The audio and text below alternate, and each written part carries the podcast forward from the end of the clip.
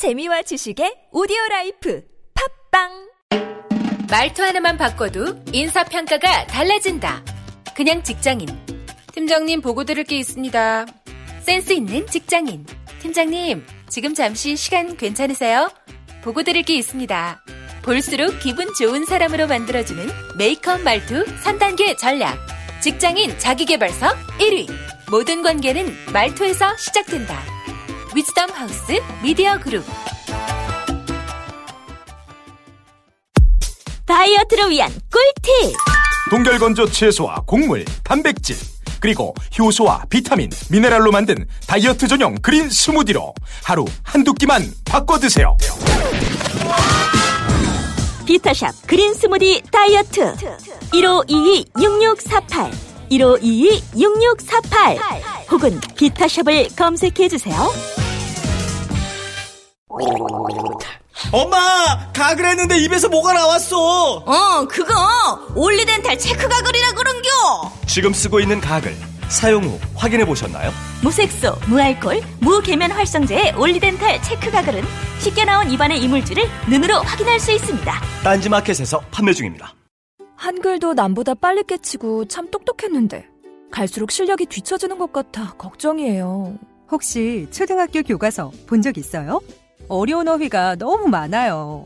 학교에서는 어휘 개념을 하나하나 설명해 줄 시간이 정말 부족하잖아요. 그럼 어떡하죠? 내 아이의 어휘만큼은 내가 책임져야죠. 어휘 공부의 정성.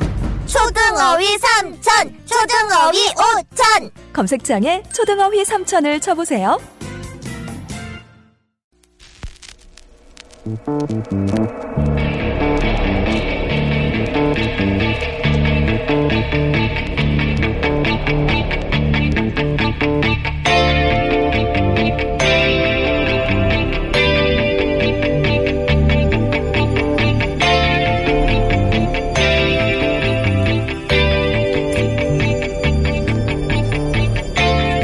안녕하세요. 김호준입니다. 그러면 제가 물어보겠습니다. 지금 남양주에서 비프로닐이 검출이 됐잖아요. 예. 그러면 그 검출된 것이 어디로 갔습니까? 유청 추리를 알고 있습니까? 어디로 가 있어요 지금? 그 추적하고 있고요. 하고 있다는 게 무슨 소리입니까? 지금 지금 추적할 수 있는 그 맥이 다 중, 있는 거냐고요. 중간 그 수입 단계 그 수입 수입체들한테 가서 다 수거 지금 조치를 하고 있습니다. 수거를 도대체 어디로 간지를 알아야지 수거를 하는데 거기서 간 게 어디로 갔습니까?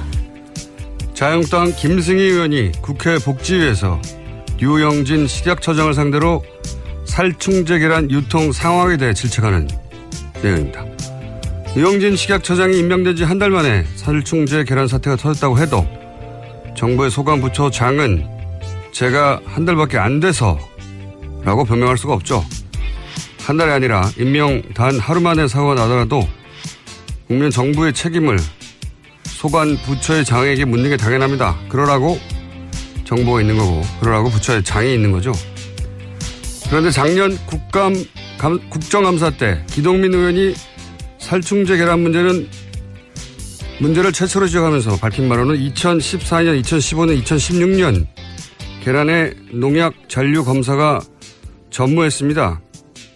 그렇게 농약 잔류 검사가 전무했던 2014년, 2015년, 2016년에 식약처 차장과 처장을 했던 사람이 바로 김승희 의원이죠. 전 국민이 현 식약처장을 싫다해도 적어도 김 의원은 그러면 안 되는 거죠. 똥을 싼 당사자가 똥을 치우는 사람한테 이러는 건 웃기는 겁니다. 김호준 생각이었습니다.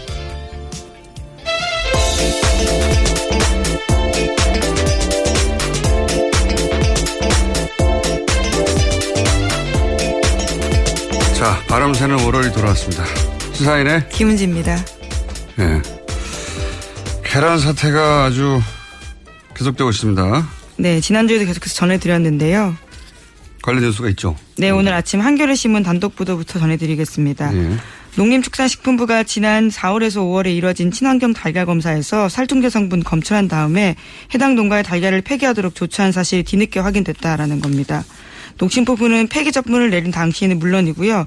살충제 달걀 파문이 일고 나서도 이런 내용을 공개하지 않았다라고 지적하고 있습니다. 그렇군요. 4월에 했는데 이미 발표를 하지 않았다. 네, 특히 해당 장관은요, 지난 17일에 국회에 출석해서 프로노빌, 그러니까 지금 문제가 되고 있는 성분에 대해서는 검출되지 않았다라고 밝히면서도요, 비펜트린이라는 성분이 검출된 사실은 아예 언급하지 않았다라고 지적하고 있습니다. 그리고 식약처에서 이 계란 안전에 관한 종합 대책을 이미 만들었었는데 시행을 하지 않았다 이런 뉴스도 있지 않습니까? 네, 이 또한 국민일보 단독 보도인데요. 식품의약품안전처가 1년 전에 계란 안전에 관한 종합 대책을 만들고도 발표 시행하지 않았다라는 겁니다.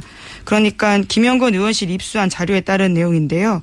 계란 안전 관리 대책 초안에 따르면 관련된 문제들이 충분히 지적돼 있었다라고 합니다. 하지만 식약처는 작년에 이것을 공식 발표하지 않았다라고 합니다. 이게 이제 국회 차원에서 처음 거론된 건 작년 10월에 기동민 의원이 어, 이 살충제 계란 문제를 얘기했었어요. 근데 당시 박근혜 정부는 모든 농장에 아무 이상 없다라고 발표를 했었고, 예. 그리고 지금 보도로는 1년 전부터 계획이 있었고, 올해 4월에도 검출이 됐는데 발표를 안 했다는 거잖아요. 예. 어, 지금 사실 식약처장이 코드 인사라고 비판하거든요. 코드 인사. 예. 노무현 정부 때 만들어진 단어인데 원래 이제 정치인은 자기들 정치적 가치관을 국가 정책으로 실현하려고 집권하는 거기 때문에 자기 정치 철학과 같은 사람들로 원래 정부를 구성하는 거예요. 예, 당시 노무현 대통령의 반박이기도 했었습니다. 전 세계가 다 그런 겁니다. 코드가 그러니까. 맞지 않는데 코드를 어떻게 꼽느냐라는 거였는데요. 어, 누가 정반대 주장하는 사람들은 정부를 구성합니까? 근데 공격 거리가 안 되는데 이걸 공격하는데 식약처장의 지금 코드 인사가 아니냐는 지금 사태하고는 무관한 거죠. 이게 몇 년간 살충제를 계란에 뿌려온 게 한 달 전에 임명된 식약처장이 뿌리라고 한 게 아니잖아요.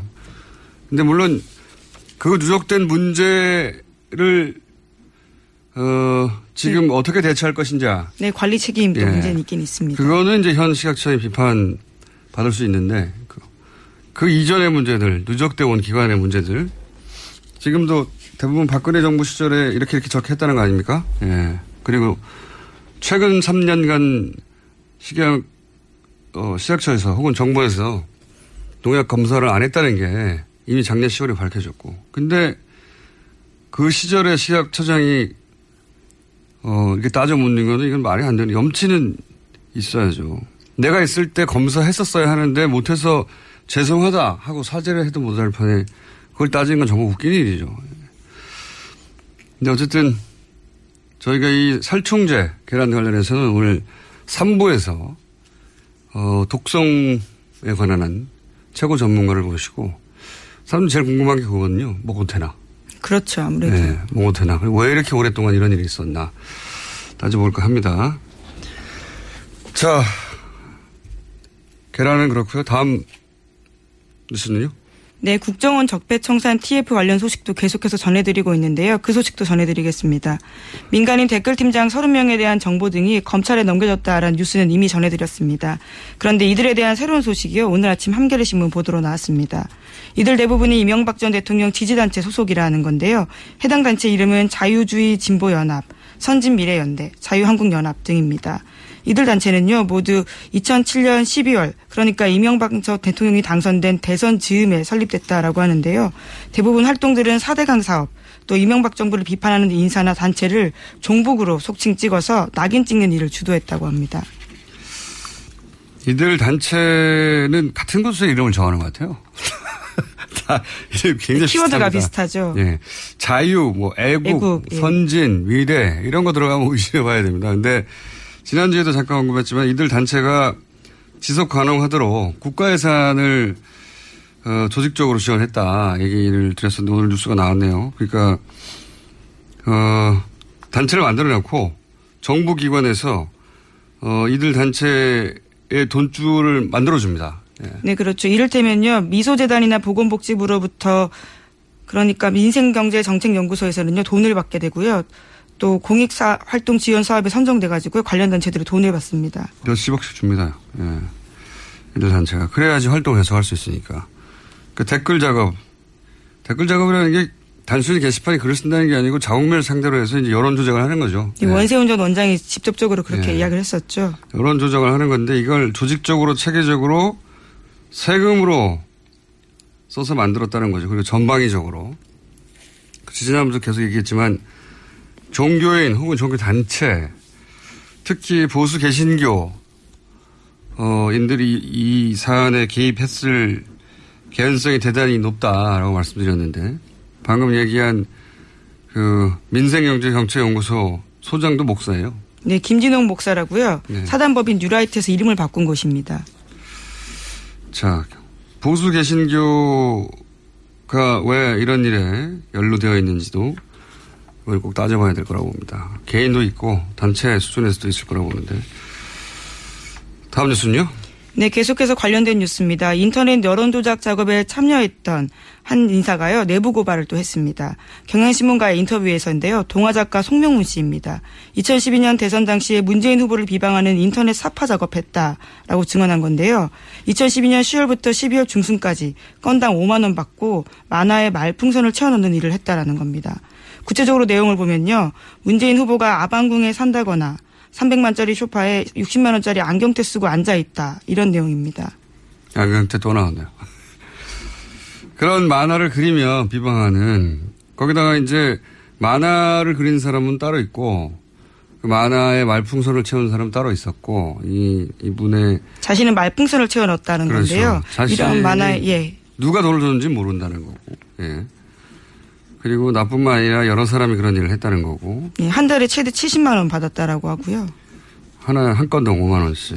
그리고 막판에는 나서 또 돈을 못 받았다라고 합니다. 떼먹었군요. 그리고 나서 그렇게 그리면 지금 아까 얘기했던 그런 보수단체, 예, 보수단체 무슨 무슨 청년연대 이런 데서 어, 뿌리는 거죠. SNS 통해 가지고. 예, 이렇게 조직적으로 한 거예요. 이, 이 돈이 다 어디서 나왔나? 철저히 파헤쳐서 연루된 사람들은 다시는 공직에 있지 못하게 해야 되고 지시한 사람들은 엄벌에 쳐야 되죠. 일단 국가 세금을 하지 않겠습니까? 자기 주머니 돈을 털었을 리가 있나요, 이런 거에. 음. 자, 다음 뉴스는요? 예, 적폐청산 관련해서 계속 뉴스 전해드리면요. 지금 공식적으로 국정원이 꼽고 있는 적폐청산 리스트가 14가지입니다. 그 중에 또 하나 내용인데요. 우병우 전 민정수석과 관련된 국정원 내부 보고서도 언론에 폭로가 됐습니다. SBS가 보도한 내용인데요. 국정원의 국내 정보 수집을 총괄했던 추명호 전 국장이 우 전 수석과 지나친 유착 관계에 있다라는 보고서 내용이 담겨 있다고 합니다. 국정원 보고서가 그렇다는 거죠. 예, 그렇죠. 관련해서 이미 이 내용들은요, 지난해 10월 달에 최순실 게이트 터지면서 나오긴 했었는데요. 국정원은 그것보다 1년 8개월 전에 이미 알고 있었다라는 거죠.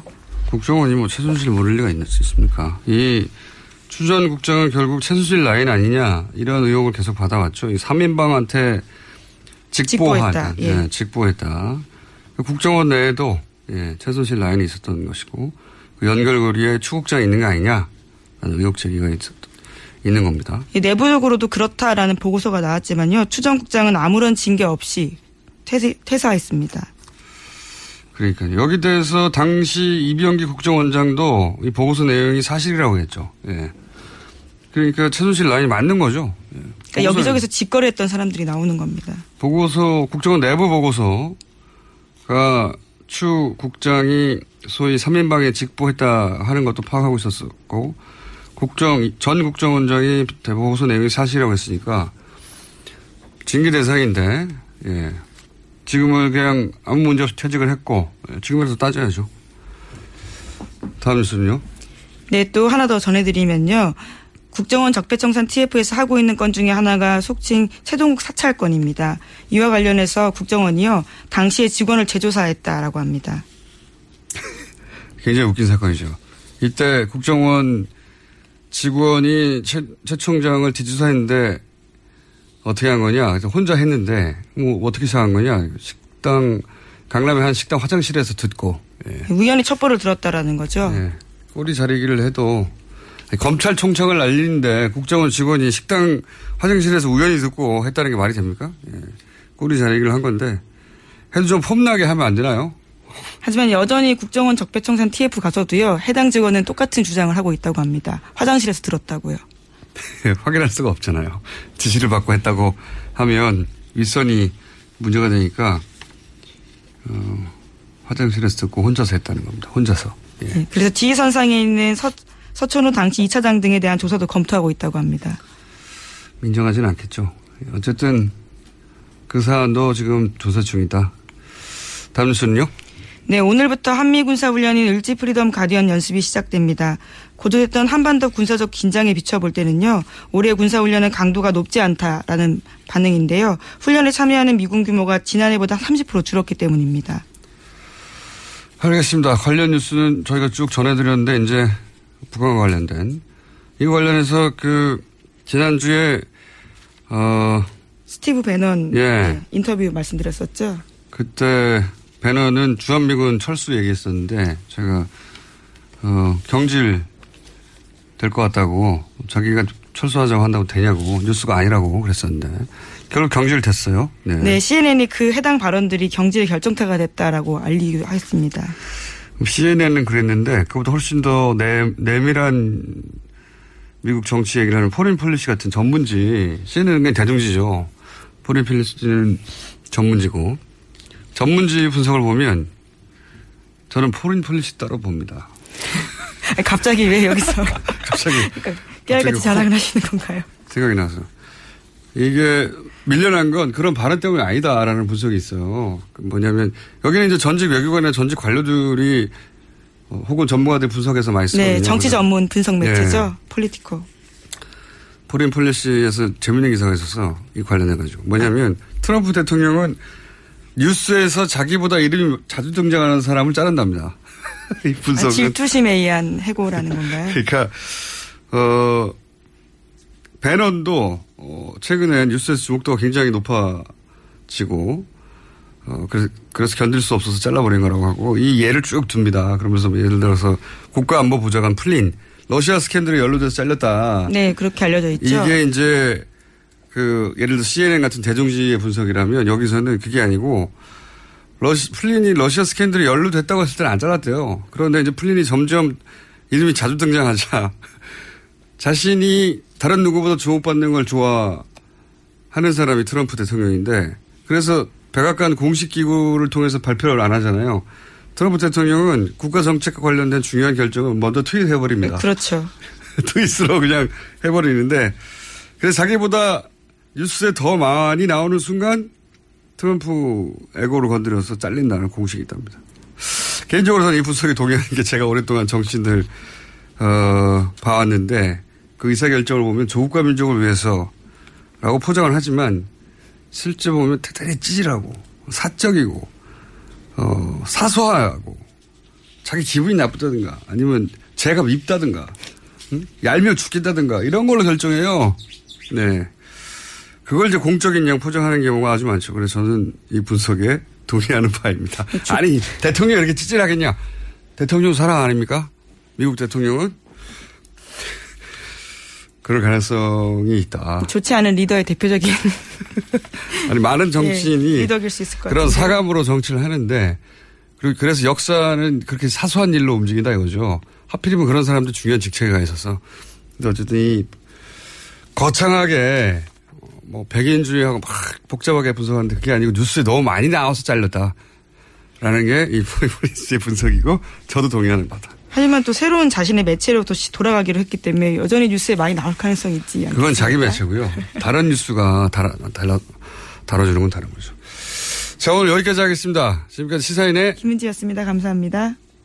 골반 잡자 바로 잡자 바디로직 허리 통증 바로 잡자 바디로직 2017년 cool summer 바디로직 라이트 출시 통기성이 좋아 땀 걱정 없이 한여름에도 쾌적하게 입은 듯 안 입은 듯 가벼움의 신축성은 그대로 자세가 좋아지는 골반 교정 타이즈 바디로직 검색창에 골반 교정 바디로직 라이트 아무도 묻지도 따지지도 않고 가입하셨다고요? 보험은 너무 어려워요. 걱정 마십시오.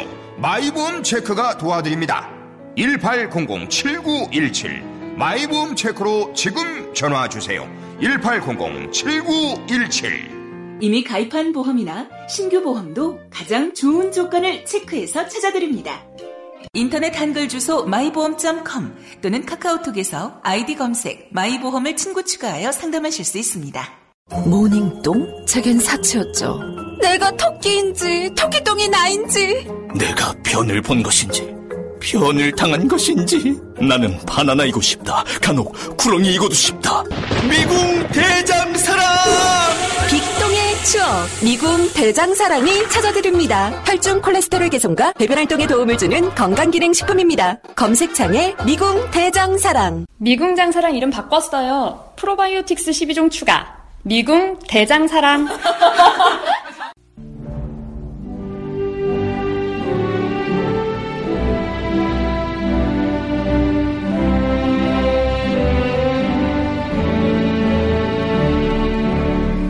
친애하는 국민 여러분 안녕하십니까? MB입니다. 제가 오늘 막 오랜만에 나왔습니다. 네, 사실 뭐 여러 가지로 별로 나오고 싶지 않았는데 근데 웬만하면 또안 움직입니다 또. 원래가 거물급이잖아. 근데 그런 내가 이래 나온 이유는 오늘 여마 위험 문제가 나온다는 보고를 받았습니다. 응? 여기 진짜 문제야 이거. 어? 여기 왜, 왜 이래? 이 소굴이야 소굴 이거 김어준이 하나만 해도 이카는데. 주진우가 뭐 주진우가. 주진우 갖다 이거 플러스 시키면 어떡하나 이거? 제대로 된 인간 아닌데 이거 주진우 이거. 근데 이것도 그 당시 뿌리 뽑았어야 되는데 에이 아무튼 국민 여러분 오늘 이어서 나오는 이야기는 볼륨을 높이고 그거하고 귀를 쫑긋 세우고 뭐 정신을 바짝 차리고 들으면 안 됩니다. 이거를 막 믿고 계속 파헤치고 어? 배우가 눕고 이거 그래 한번 파헤쳐 보자 막 이래 휘둘리면 안 됩니다 이거 안 됩니다 이것들 김어주이 주진우 이 하자입니다 이것들 어? 귀 쫑긋 세우고 듣지 마라 이거 이거는 아 주진우 이건 내가 그때 감안했더만 안 돼.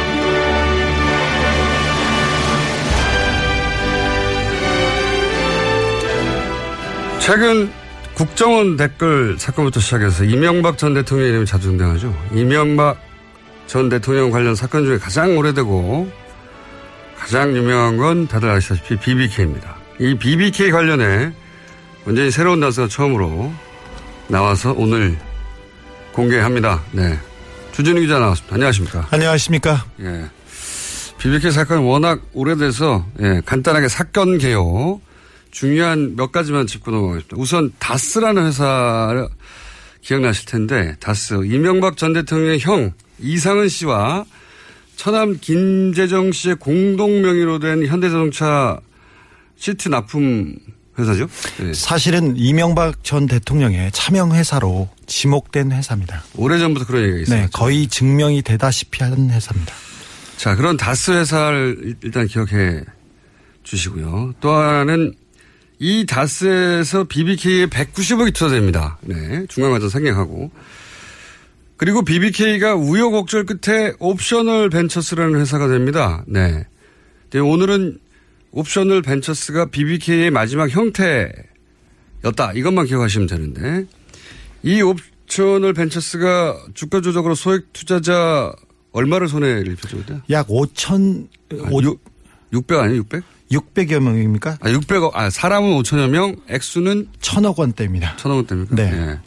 5천여 명, 5천여 명의 투자자 천, 천억 원대 피해액이었습니다. 그리고 그때 이 옵셔널 벤처스의 대표였던 사람이 김경준 씨죠. 김경준 씨가 얼마를 횡령 미국으로?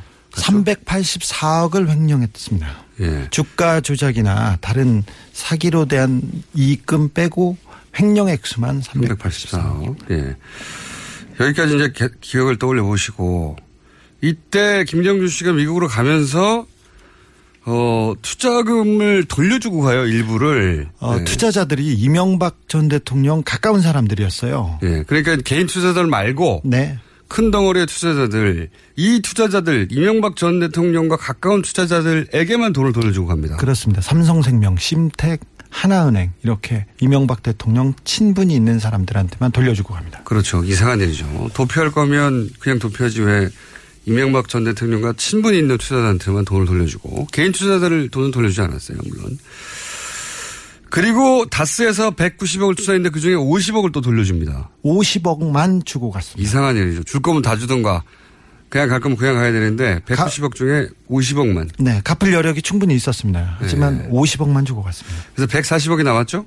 요 140억을 놓고 미국에 소송이 벌어집니다. 옵셔널 벤처스에 투자한 개인들 이 김경준 씨를 상대로 그리고 다스가 김경준 상대로 네. 소송이 벌어지는데 그 결과 개인 투자자들은 김경준 씨에게 승소하고 다스는 김경준 씨에게 패소합니다. 그렇습니다. 어, 김경준 씨가 가지고 있던 돈, 그러니까 네. 은닉해놓은 돈이 어, 옵셔널 벤처스에 투자한 투자자들의 돈이지 그 다스의 돈이 아니다. 이런 판결을 내렸습니다. 미국에서. 네. 그러니까 일반 투자자들은 이겼기 때문에 그 돈을 받게 되고 네.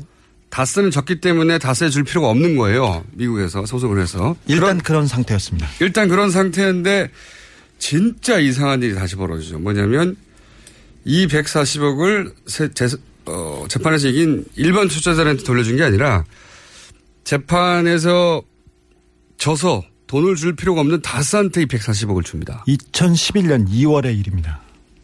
오늘 할 이야기는 어떻게 이렇게 이상한 일이 벌어졌을까? 예? 그 내막을 추정할 수 있는 문서를 처음으로 주진우 기자 오늘 여기서 공개하려고 합니다. 예.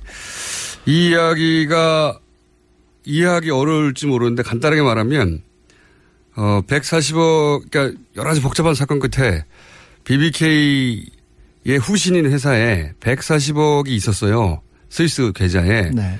이 돈을 개인 투자자들한테 돌려주라고 미국 재판에서 판결이 났는데 근데 이 돈이 다스에 돌아가는 겁니다. 이명박 대통령이 실소유주라고 의심받고 있는 네. 다스에.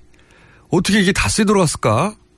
라는, 어, 이유를 추정할 수 있는 문서를 지금 한보따리 노란, 노란이죠. 핑크색 보따리에 쌓아서 왔어요, 정말로. 예. 보자기입니다. 보자기에 싸가지고 와가지고 지금 보자기를 풀었습니다. 안에 문서가 잔뜩 들어있는데. 자, 첫 번째 공서, 공개할 문서는 뭡니까? 다스의 회의록입니다. 다스 회의록. 어떤 회의록입니까? 다스와 옵셔널 벤처스 관련된 어, 소송 관련된 회의인데요. 회의를 LA 소재 찻집 화선지라는 데서 했습니다. 2008년 11월 10일 일입니다. 몇 시부터 몇 시까지도 있나요? 몇 시부터 몇 시까지도 있고요. 11월 10일 날 하고 그다음에 11월 11일 날 양 이틀간에 걸쳐서 2시간 반, 5시간 뭐 이런 식으로. 그 다스의 내부 회의록인 거죠, 이게? 네, 그렇습니다. 네, 내부 회의록인데. 네, 다스 내부에 다스의 이사 신아무개 씨, 다스의 계장 참여했고요. 그리고 미국 변호사들이 참여했고 어, 오세경 변호사라는 사람도 참여했고 여기에 여기에 LA 총영사 김재수라는 사람이 참여합니다. 사기업 소송에 왜 LA 총영사가 참석을 합니까? 어, 이 김재수란 분이 BBK 때 김경준하고 소송할 때 이명박 측 변호인이었어요, 원래. 네. 근데 그분이 갑자기 이명박 대통령이 대통령이 당선되자마자 네. 한국 외교사상 처음으로 해외 동포 출신 변호사를 그냥 총영사를 시켰어요. 네. 근데 총영사를 시킬 때 임명할 때 그때 이분이 미국 영주권자이셨어요. 네. 근데 영주 그러니까 우리나라 국적자도 아닌데 네. 그 외교 사상 처음으로 이런 자리를 줬었죠. 그래서 뭐 뒷말이 많았었는데 이분이 총영사에 가서도 다스 BBK를 보고 있었습니다. 총영사의 신분으로. 네. 그러니까 그 외교관이 사기업 소송을 외교관이 된 되기 전부터 맡았던 사건을 외교관이 된 이후에도 계속 맡았다는 거 아닙니까? 그렇습니다. 그러니까 사기업하고 사기업 간의 거래, 사기업과 개인 간의 거, 그 소송을 예. 외교관이 맡았습니다. 예, 총영사관이 가서 회의에 참석했다라는 네. 문서가 어 지금 다스 예, 내부 문서 어떻게 보고 있어요? 나중에 얘기하기로. 네. 내부 문서로 나온 거죠. 네. 어 그다음 문서는 뭡니까? 그다음 문서는 어, 김경준 관련 LA 문서가 많아요. 잔뜩 여기에. 네. 예. 김경준 관련 LA 총영사의 검토 요청 사안이라고 LA 총영사 김재수 씨가 검토해 가지고 그 위에다 보고한 사안입니다. 작성을 누가 했고 무슨 내용입니까? 어, 청와대 민정실에서 작성한 것으로 보입니다. 이, 어, 다스의 핵심 관계자가 청와대로부터 받았다고 지시를 받았다고 하면서 내놓은 서류 세 장짜리 서류입니다. 관공서 형식이고요. 어, 지금 아까 봤던 다스 회의록은 이렇게 다스의 직인이 찍혀 있거나 그렇거나 이런 식으로 보고서 형식으로 돼 있습니다. 여기도 많습니다. 네. 10여 개 있는데요. 이런데 이 문건은 관공서 문건이 분명한 형식입니다. 어허. 그러니까 청와대 민정에서 만든 문건인데 네. 내용이 김경준과 옵셔널 벤처스 소송 관련해서 네. LA 총영사에게 네. 이러저러한 사항을 검토하고 그러고 나서 그 결론을 정리한 네, 네, 그렇습니다. 뭐, 뭐, 이 문건의 내용을 보면 스위스 계좌에 대한 동결 조치 필요, 한국 네. 정부 차원의 동결 요청 가능성, 그렇게 하면서, 어, 에리카 김, 이보라에 대한 범죄인 인도 청구는 어떻게 해라. 그리고 수사를 어떤 수사를 근거로 동결 요청 가능한지 그리고 해외 도피 사범 시효 정지 규정을 인도 청구에 가능한지 이것도 하라고 합니다. 결론은 이렇게 함- 나옵니다. 한국 정부 차원에서 스위스 계좌의 동결 요청은 어려운 것으로 보임. 그러면서 어 다른 내용을 추가 검토하라고 지시한 내용입니다.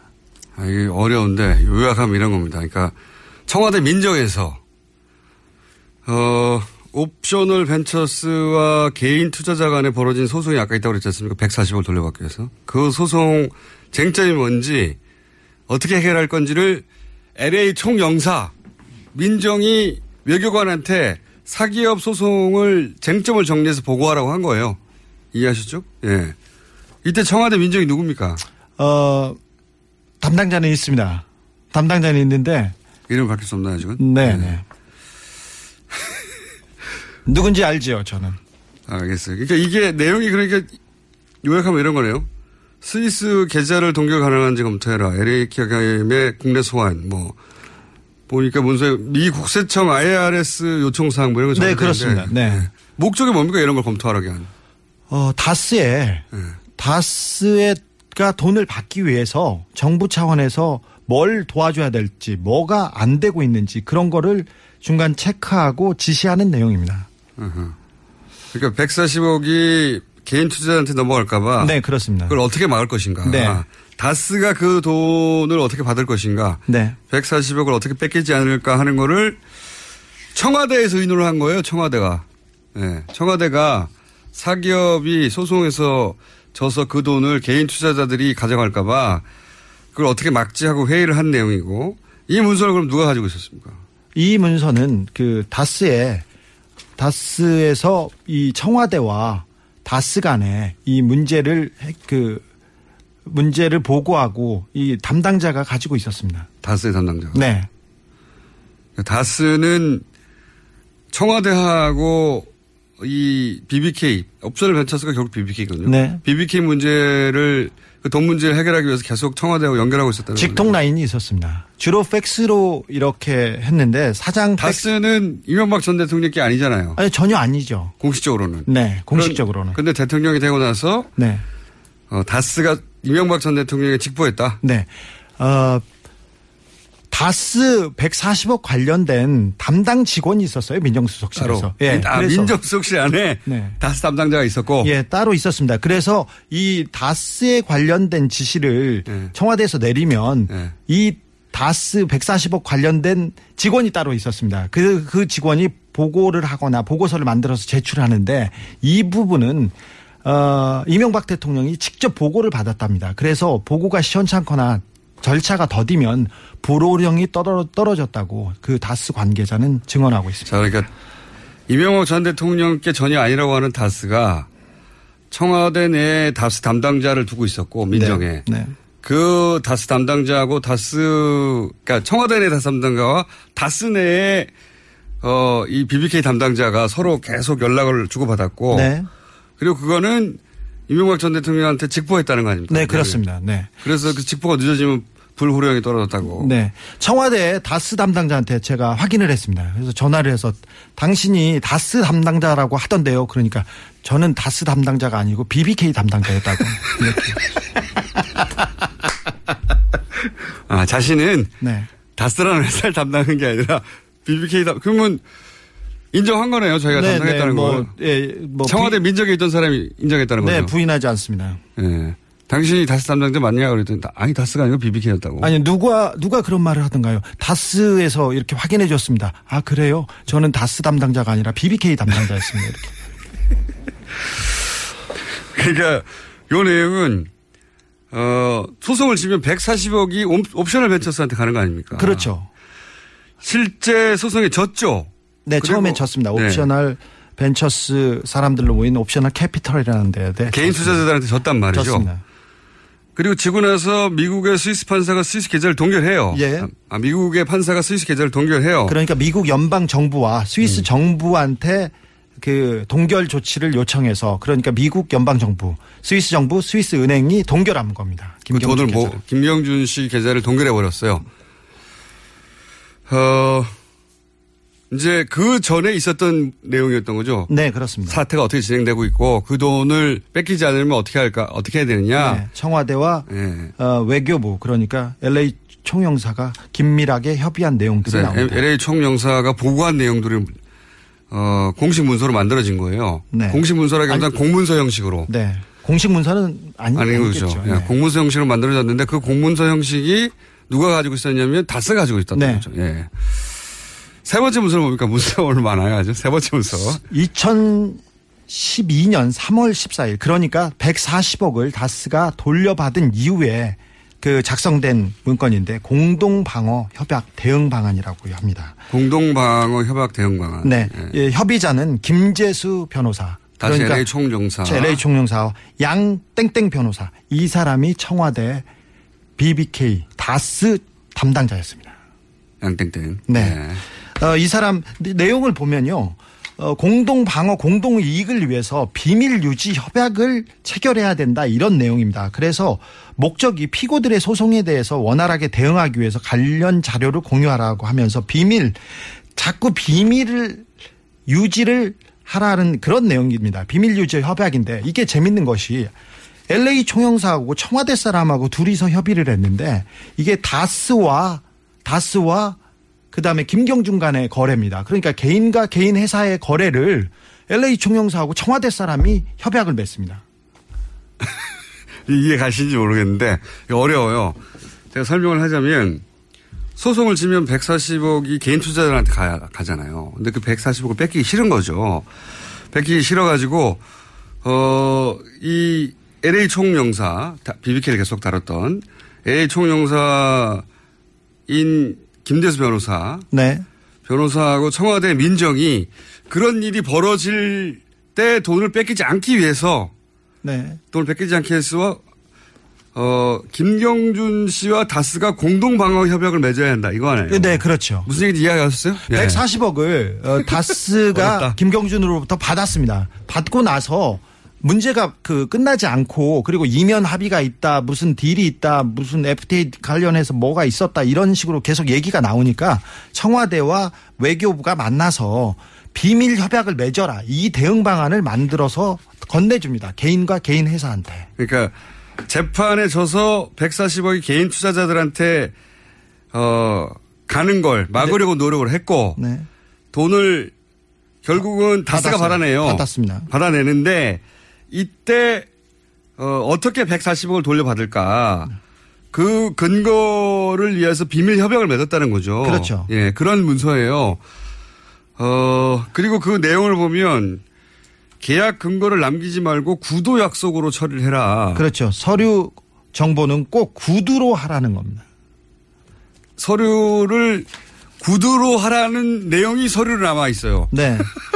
그 비밀 협약 유지 이런 계약서 그러니까 이런 영문 계약서를 예. 어, 청와대와 그 LA 총영사에서 만들어서 그 개인과 개인 회사한테 건네주는 거죠.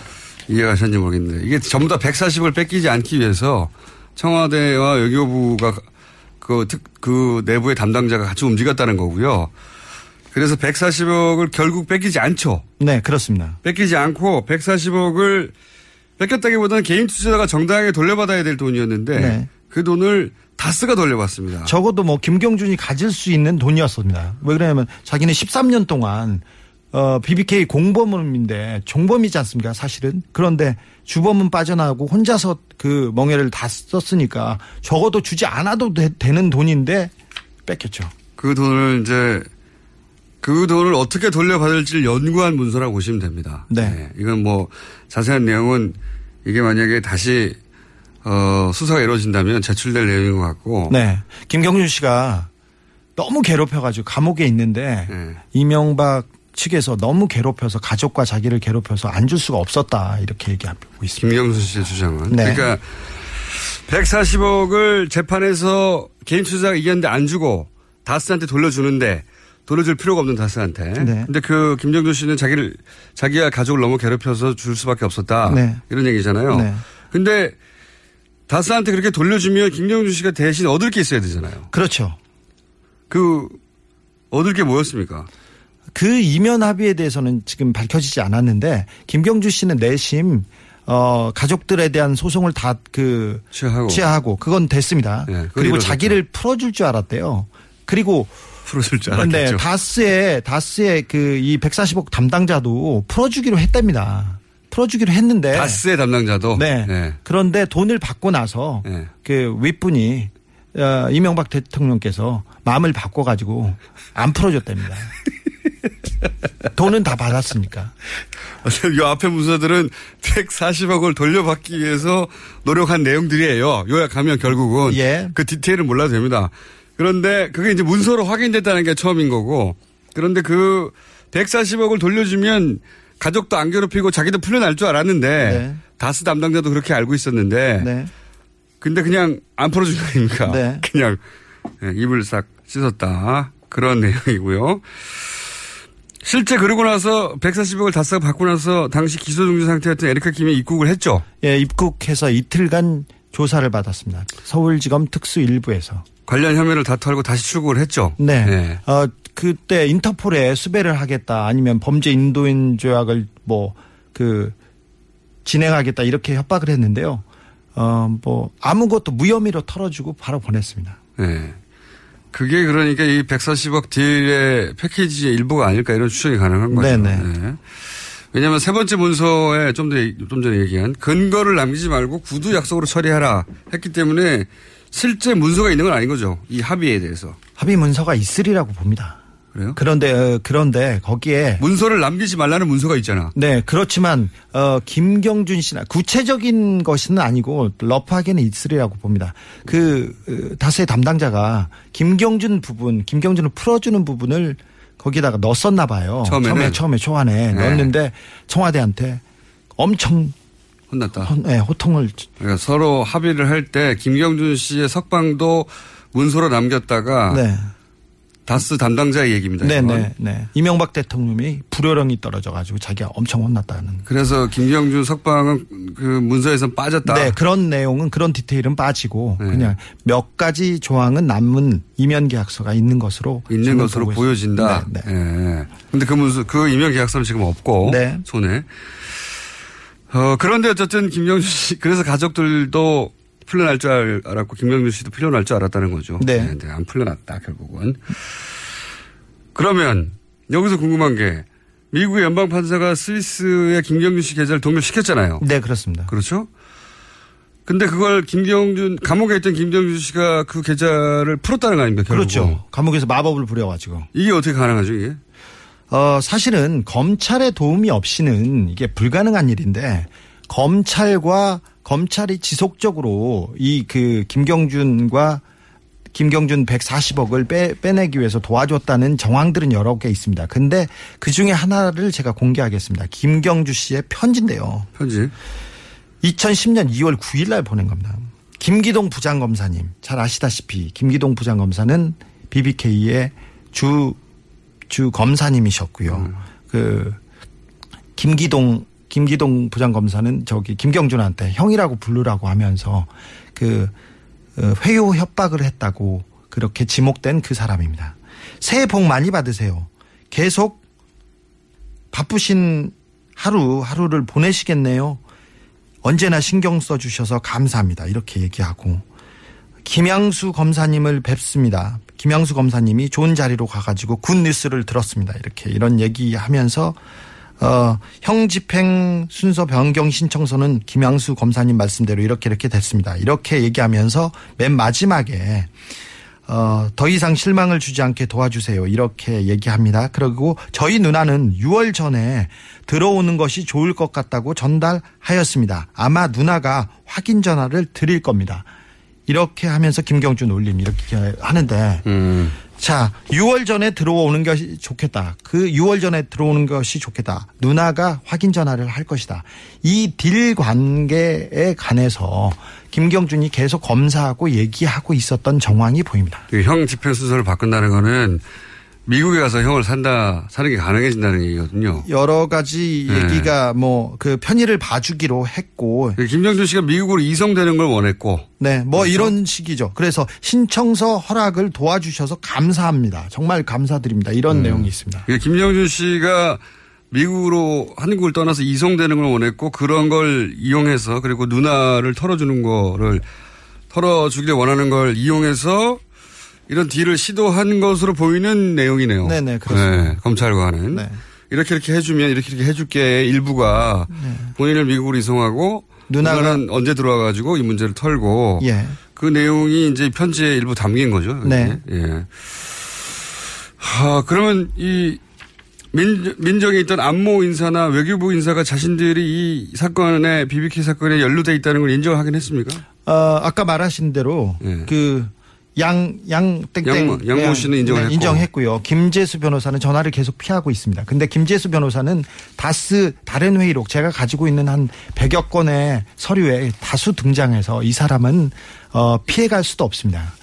그리고 어, 다스 측에도 확인을 했는데요. 사실 다스에서 이 문제를 담당했던 분이 저한테 그 모든 얘기를 털어놓으셨어요. 그리고 지금 다스의 실권자이신 이명박 대통령의 아들 이시영 전무한테 여쭤봤습니다. 제가 전화 받았습니다. 140억을 받기 위해서 청와대가 움직인 정황, 아버지가 움직인 정황을 알고 계세요. 그러니까 깊은 한숨을 쉬시고요. 그리고는 어, 아니요 할 수도 있죠. 깊은 한숨을 쉰 다음에. 아니요 주진우 기자입니다. 오랜만에 뵙습니다. 그래, 그렇게 그랬어요. 그 네. 제가 좀 어, 단연간 괴롭힌 그 그게 있었습니까? 그랬더니 한숨을 하 쉬시면서 자기는 모르는 일이라고 죄송하다고 이렇게 끊더라고요. 일이라고. 자, 오늘 세 가지, 네 가지 문서를 얘기를 했는데, 마무리를 해야 되는데 시간이 약간 부족하네요. 한 2, 3분, 3, 4분 정도 마무리를 할까요, 말까요? 해야죠. 해주세요. 그러면 저희가 3부에서 2분만 더 만나는 걸로 잠깐 쉬었다가 3부에서 다시 뵙겠습니다. 네. 뉴스 공장입니다.